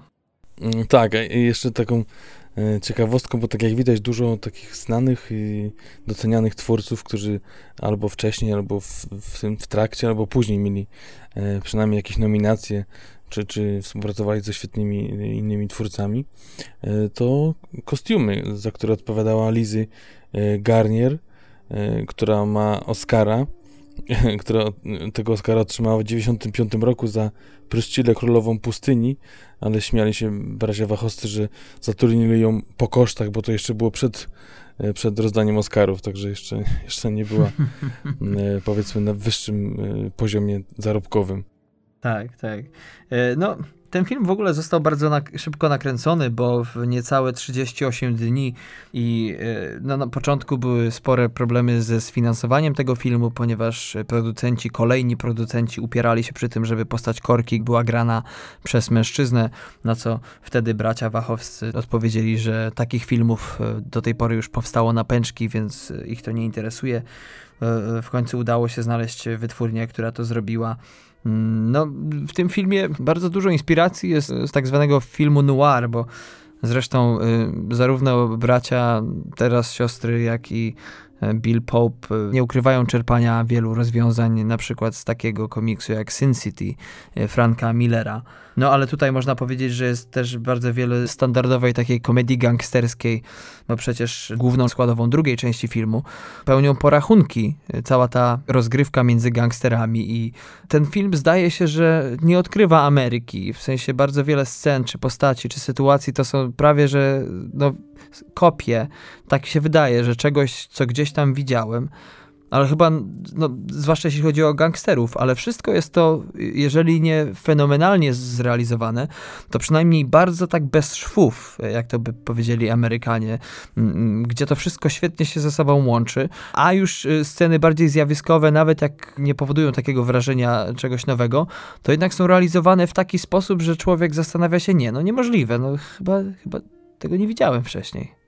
E, wiesz co, ale pamiętasz, jak rozmawialiśmy o tym ostatnio, o tym filmie i powiedziałem ci, żebyś się zastanowić, czy czasami tego nie widziałeś w filmach późniejszych, bo to może zmienić e, zupełnie odbiór twojego filmu. Czy widziałeś to w filmach, które były po 96, mm. czy mhm. przed, czy, czy może nawet właśnie czerpali z tych filmów, tak samo jak potem garściami z Matrixa, tak samo może i z tego filmu. No tak. Szukając y, odpowiedzi na to pytanie i do końca do dzisiaj nie jestem pewien odpowiedzi, no ale natknąłem się na taką opinię jednego z krytyków, który napisał, że ten film to jest y, bracia Cohen, Martin Scorsese i Woody Allen kontra kino erotyczne. No bo wiesz, bo to nie chodzi o to, jeżeli ktoś mówi o tym, że to jest połączenie tych trzech, połączone y, z jakąś erotyką, to nie znaczy, że to jest zaczerpnięte z tych trzech, tylko jakby to jest jakby jakiś taki miks, jakby tworząc coś nowego, a chcesz jakby przekazać ludziom, odbiorcom, na co mają się nastawiać, więc to nie jest wcale zarzut, że oni gdzieś tam pozrzynali, tylko jakby no, ten styl gdzieś tam podpowiada coś, coś w tym stylu, ale, ale no ja też gdzieś tam wyczytałem, że, że porównywali ich do, do braci Coenów, mm, czy też jakieś tam ujęcia z Aronowskiego brane, ale ale tak naprawdę nie brane za Radnowskiego, bo Radnowski zaczął kręcić później mhm. E, i, i, i na przykład e, film Rekwiem dla snu był przecież dużo później, a oni właśnie mieli takie kamery, gdzie, gdzie jakby, wiesz, kamera jest przyczepiona do twarzy Cezara i jakby on, wiesz, wpada w szok, e, wpada w przerażenie w jednej ze scen i ta kamera podąża jak za jego głową, pewnie wiesz o co chodzi. I tak samo było Rekwiem dla snu, do aktorów były poprzyczepiane te kamery jakby i jakby wszystko się wokół kręciło, tylko nie ta głowa.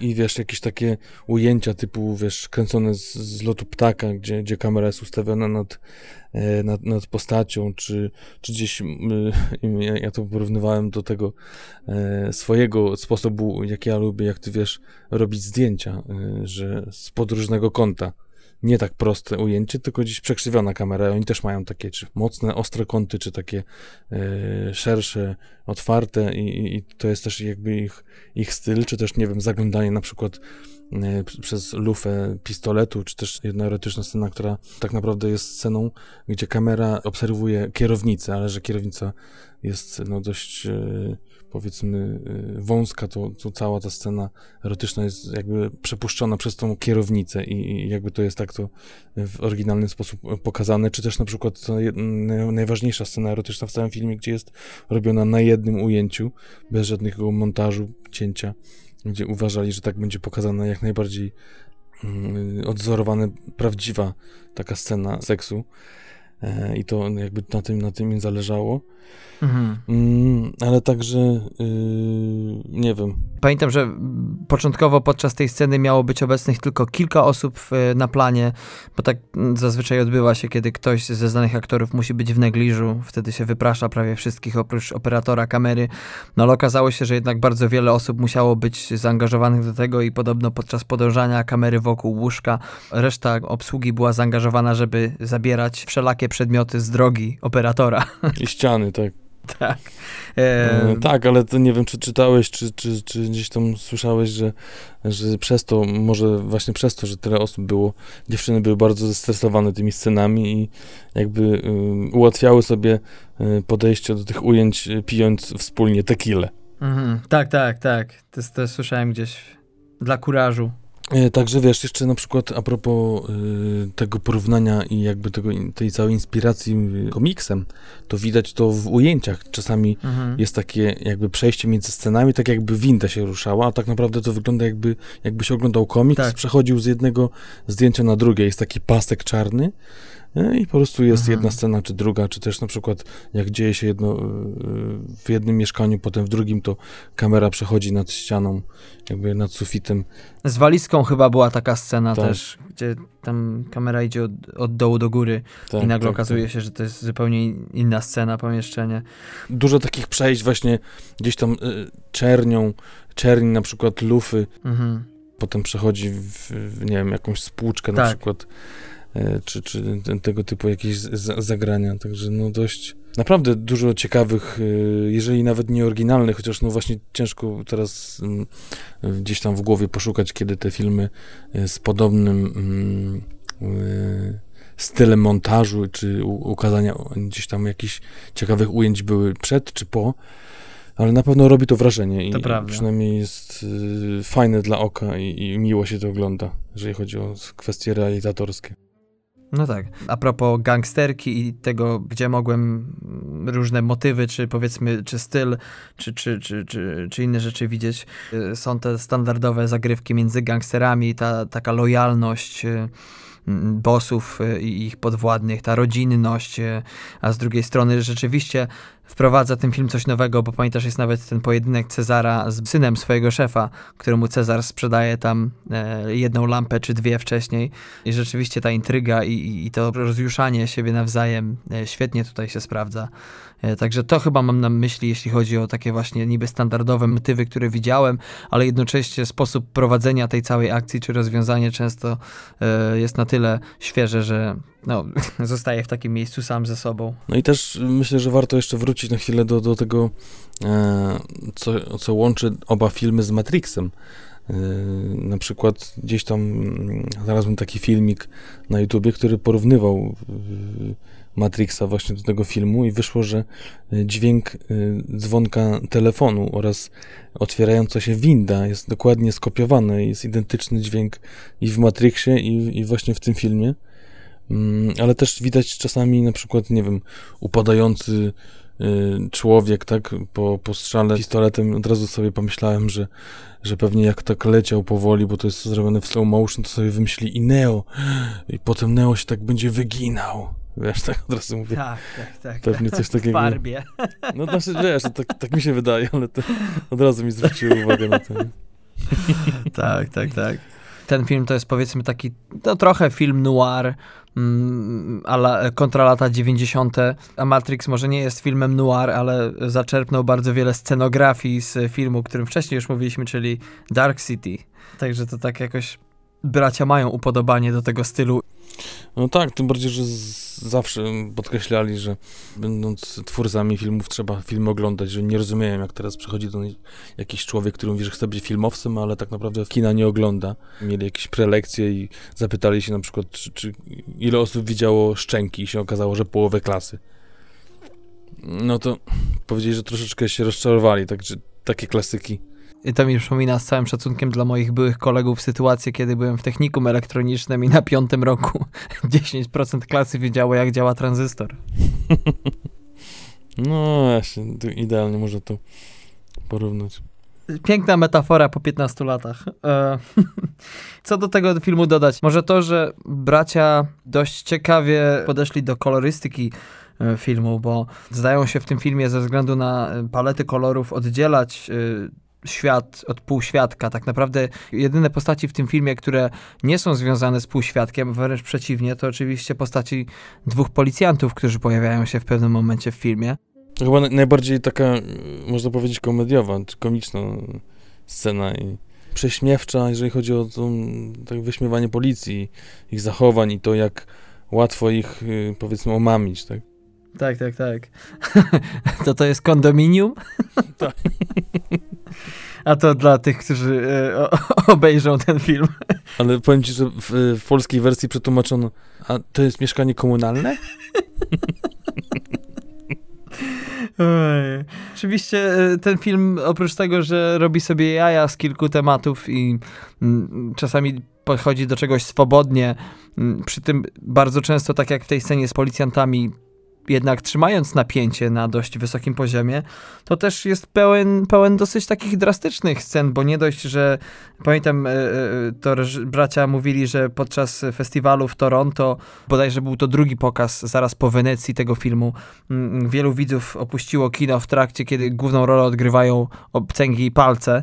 E, dość ciekawa była praca na planie, bo ze względu na różne sceny mm, pełne przemocy, no, doszło do bardzo y, wielu y, wypadków z mniejszym, większym skutkiem. Pamiętasz, że to jest taka scena, y, nazwę ją pocałunek y, muszli klozetowej. Y, wymskło się w jednym ujęciu komuś i była kontuzja, gdzie niegdzie słychać było właśnie jakiejś wygiętej ręce, czy tam... No. Dokładnie. E, no co tu jeszcze e, można powiedzieć, żeby nie za dużo opowiadać się też, żeby nie, nie zamęczyć. Może o tym, że, że właśnie no, nie było 4,5 miliona dolarów, ale no nie jest to sporo, jak tym bardziej, że trzeba wydać na takich twórców, jakich mieli i to, że, że musieli jednak oszczędzać, tak jak mówiłeś o tym e, autorze zdjęć, który gdzieś tam chłopaków po kosztach załatwił, ale też e, musieli oszczędzać, jeżeli chodzi o, o muzykę, o, o, piosenki. Chcieli wykorzystać m.in. piosenkę Sinatry, The Girl from Ipanema, ale niestety nie było ich na to stać, więc gdzieś tam, tak jak, jak to bywa, w polskich aptekach szukali y, tanich zamienników i gdzieś tam szukali y, muzyki też z innych krajów, żeby y, choć w połowie była podobnego klimatu i tak to się działo z, z różnymi innymi fragmentami muzyki. No ale nie wiem, jaki ty miałeś odbiór tego filmu, ale dla mnie to nie był drogi film tak naprawdę, a bardzo ciężko jest zrobić prosty film, który nie będzie prymitywny w jakimś tam znaczeniu, czy prymitywnie zrobiony, prawda? Tak, tak. Nie jest to dość skomplikowana historia. Ten film nie opowiada o tym. Ten film jest perełką, dlatego że jest to bardzo nieznany film i bardzo niedoceniony, y, no już teraz rodzeństwa legend, jeśli chodzi o kino światowe. Jest to film, który świetnie buduje napięcie. No ile on trwa? On trwa, z tego co pamiętam, 108 minut y, i w trakcie tych 108 minut ani razu nie poczułem, że no już wiem, gdzie to idzie, tylko non-stop się to ogląda, bo jeżeli nie jest to jakieś y, rozwinięcie akcji, czy ciekawa postać wprowadzona, to jest to gra aktorska, na której bardzo łatwo w tym filmie zawiesić zawiesić oko. E, a to bardzo dobrze świadczy o filmie. A jeśli do tego dodamy świetną muzykę, zdjęcia, nie byle kogo, to okazuje się, że ten film tak naprawdę zachowuje się jak świetna drużyna, czy to piłkarska, czy jakiego innegokolwiek sportu, gdzie cały obszar pola jest pokryty i y, jak któraś część powiedzmy niekoniecznie nie domaga, ale nie wybija się, to co innego wtedy przejmuje pałeczkę i no, łechcze oko widza e, i ucho też. No, można by dużo mówić o tym filmie. Mm, pewnie jeszcze kolejne, nie wiem, godzinę, czy, czy może dwie nawet. Y, I może udałoby nam się bez spoilerów, a coś by dalej było ciekawego, ale nie ma co przesadzać, bo, bo i czekolada może się przejeść. Dodam taką ciekawostkę, czy może takie przemyślenia Wachowskich a propos tego filmu, ale też i swoich e, kolejnych produkcji, o tym jak ciężko mają drogę, tak naprawdę cały czas mają ciężko, e, jeżeli chodzi o swoje pomysły, o sprzedaż ich, nawet jak udał się ten właśnie film Brudne Pieniądze, to, to ludzie tak trochę krzywili miny i trochę kiwali głowami a propos Matrixa. Matrix się udał, to i tak nic nie dało, bo potem przyszedł pomysł y, na V jak Vendetta, znowu były problemy, potem Atlas Chmury tak naprawdę powiedzieli, że cały czas, jeszcze nigdy nie mieli w karierze takiego momentu, że ktoś przeczytał scenariusz powiedział, o, podpisujemy. Także dość ciężka jest droga, raz, że wiadomo jaka sprawa cały czas gdzieś tam za nimi ciągnie, czyli tej zmiany płci i to, że cały czas o tym ludzie mówią i e, gdzieś to tam pewnie nigdy ich nie opuści ten temat, to jeszcze z tymi filmami, chociaż mają sukcesy e, od czasu do czasu jakieś finansowe, to dalej nie mają jakby tej ugruntowanej pozycji przed producentami, a może nie wiem, nie potrafią tego sobie jakoś ułożyć, ugrać e, i gdzieś tam zawsze muszą E, walczyć o swoje filmy. E, także to tyle tytułem e, zakończenia historii sióstr już teraz Wachowskich, Lany i Lili. A przejdźmy do podsumowania i do tego, co nam się może nie podobało, bo to, co podobało się, to już mówiliśmy przez dłuższy czas. I może Darku, ty zacznij, skoro ja takie wprowadzenie takie długie zrobiłem. Wiesz co, w przypadku tego filmu wydaje mi się, że gdybym go miał rozłożyć na czynniki pierwsze i poświęcić e, temu sporo czasu, to pewnie znalazłoby się coś, co by mi się nie podobało, ale przecież nie o to chodzi. Mm, ten film ogląda się świetnie. Jest to jeden z tych, które po prostu włącza się i spędza miło czas. Ciężko od niego wymagać mm, cudów, tym bardziej, że jest to filmowy debiut, tak jak już wspomnieliśmy wielokrotnie. Nasi słuchacze zapewne pamiętają, że filmy, o których opowiadamy w naszych pełnych odcinkach, zawsze mają jeden czy dwa minusy. Natomiast w tym przypadku jest to film, który po prostu ogląda się świetnie, także jeżeli ktoś chciałby a. poznać historię braci, a teraz sióstr Wachowskich, a dokładnie zaznajomić się z ich debiutem i b. chciałoby się jakiś, no niekoniecznie lekki film, bo przecież w tym filmie jest dość sporo przemocy, ale mimo wszystko jest to naprawdę pozycja, z którą warto się zaznajomić ja miałem to samo uczucie, że, że właśnie strasznie szybko mi ten czas minął, że to wszystko tak fajnie się zgrywało, niezbyt skomplikowana historia, ale jednak niesamowicie wkręcająca, niesamowicie trzymająca w napięciu, gdzieś tam właśnie przenikanie się tych, e, tych gatunków. E, jedyne co to właśnie to, że taki mi się trochę wydawał właśnie budżetowy, świetny w swojej e, całej e, budowie i konstrukcji, ale jednak trochę można było czuć jakby brak jakiegoś tam przepychu. Też, no, może to nie był właśnie zarzut, tylko tak sobie wymyślam, bo, bo może tak to miało być.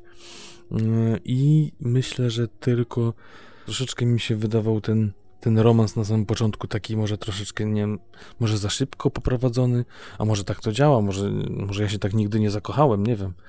E, też śmieszyła mnie scena, jak się mm, poznałem bliżej, gdyż e, scenariusz był jak z takiego że tak powiem, taniego filmu pornograficznego. Może się ze mną zgodzisz a propos y, bycia hydraulikiem. No ale to jest jedna scena i może to o to chodziło. Zresztą film jest y, jakby mocno też chwalony za, za elementy, bo nie jest tak, że on jest prześmiewczy, tylko elementy y, humoru i może to było jedną z tych, z tych rzeczy. Także to chyba tyle, więc y, no, średnio to odejmuję od mojej oceny, jeżeli chodzi o ocenę całego filmu.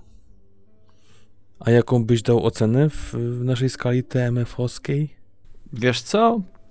No, dałbym temu filmowi 13. No to chyba będziemy zgodni. Ja dam też 13. I chyba tyle. Żałuję bardzo, że, że tak późno ten film odkryłem. Ale to, to lepiej później niż wcale. Ja tylko chciałem jeszcze dodać, y, a propos mm, na zachętę, y, to hasło z plakatu y, tego filmu brzmiało Sex and Crime Forever. Także jeszcze raz, kochani, zapraszamy Was na debiut wtedy braci Wachowskich pod tytułem Brudne pieniądze z angielskiego Bound z 1996 roku z Giną Gershon, z Jennifer Tilly i Joe Pantoliano w rolach głównych.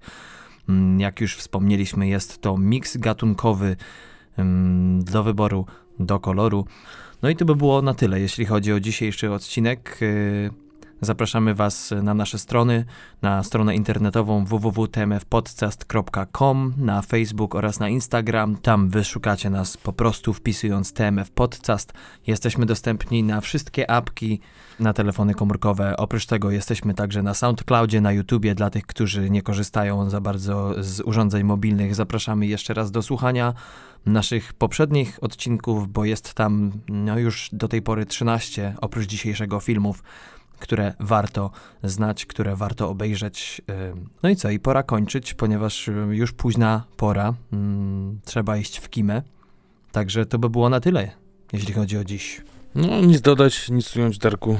Tym razem idziemy w kimę, tak jest już późno. U mnie później jak zwykle niż u ciebie. Dziękujemy jeszcze raz e, za dziś. E, zapraszamy na y, jutro i zapraszamy na wczoraj też. Y, także bądźcie z nami, słuchajcie, bo ponoć warto. Jeszcze raz dziękujemy za ponad 400 lajków na Facebooku. Cieszy nas ta y, liczba i, i, czekamy na nowych fanów. Jest dla Was miejsce spokojnie. Wszyscy się tu pomieścimy. Jeszcze raz dziękuję za dziś. Z tej strony ja, czyli Patryk, a z drugiej też ja, czyli Darek. Dzięki za dziś. Do usłyszenia. Cześć.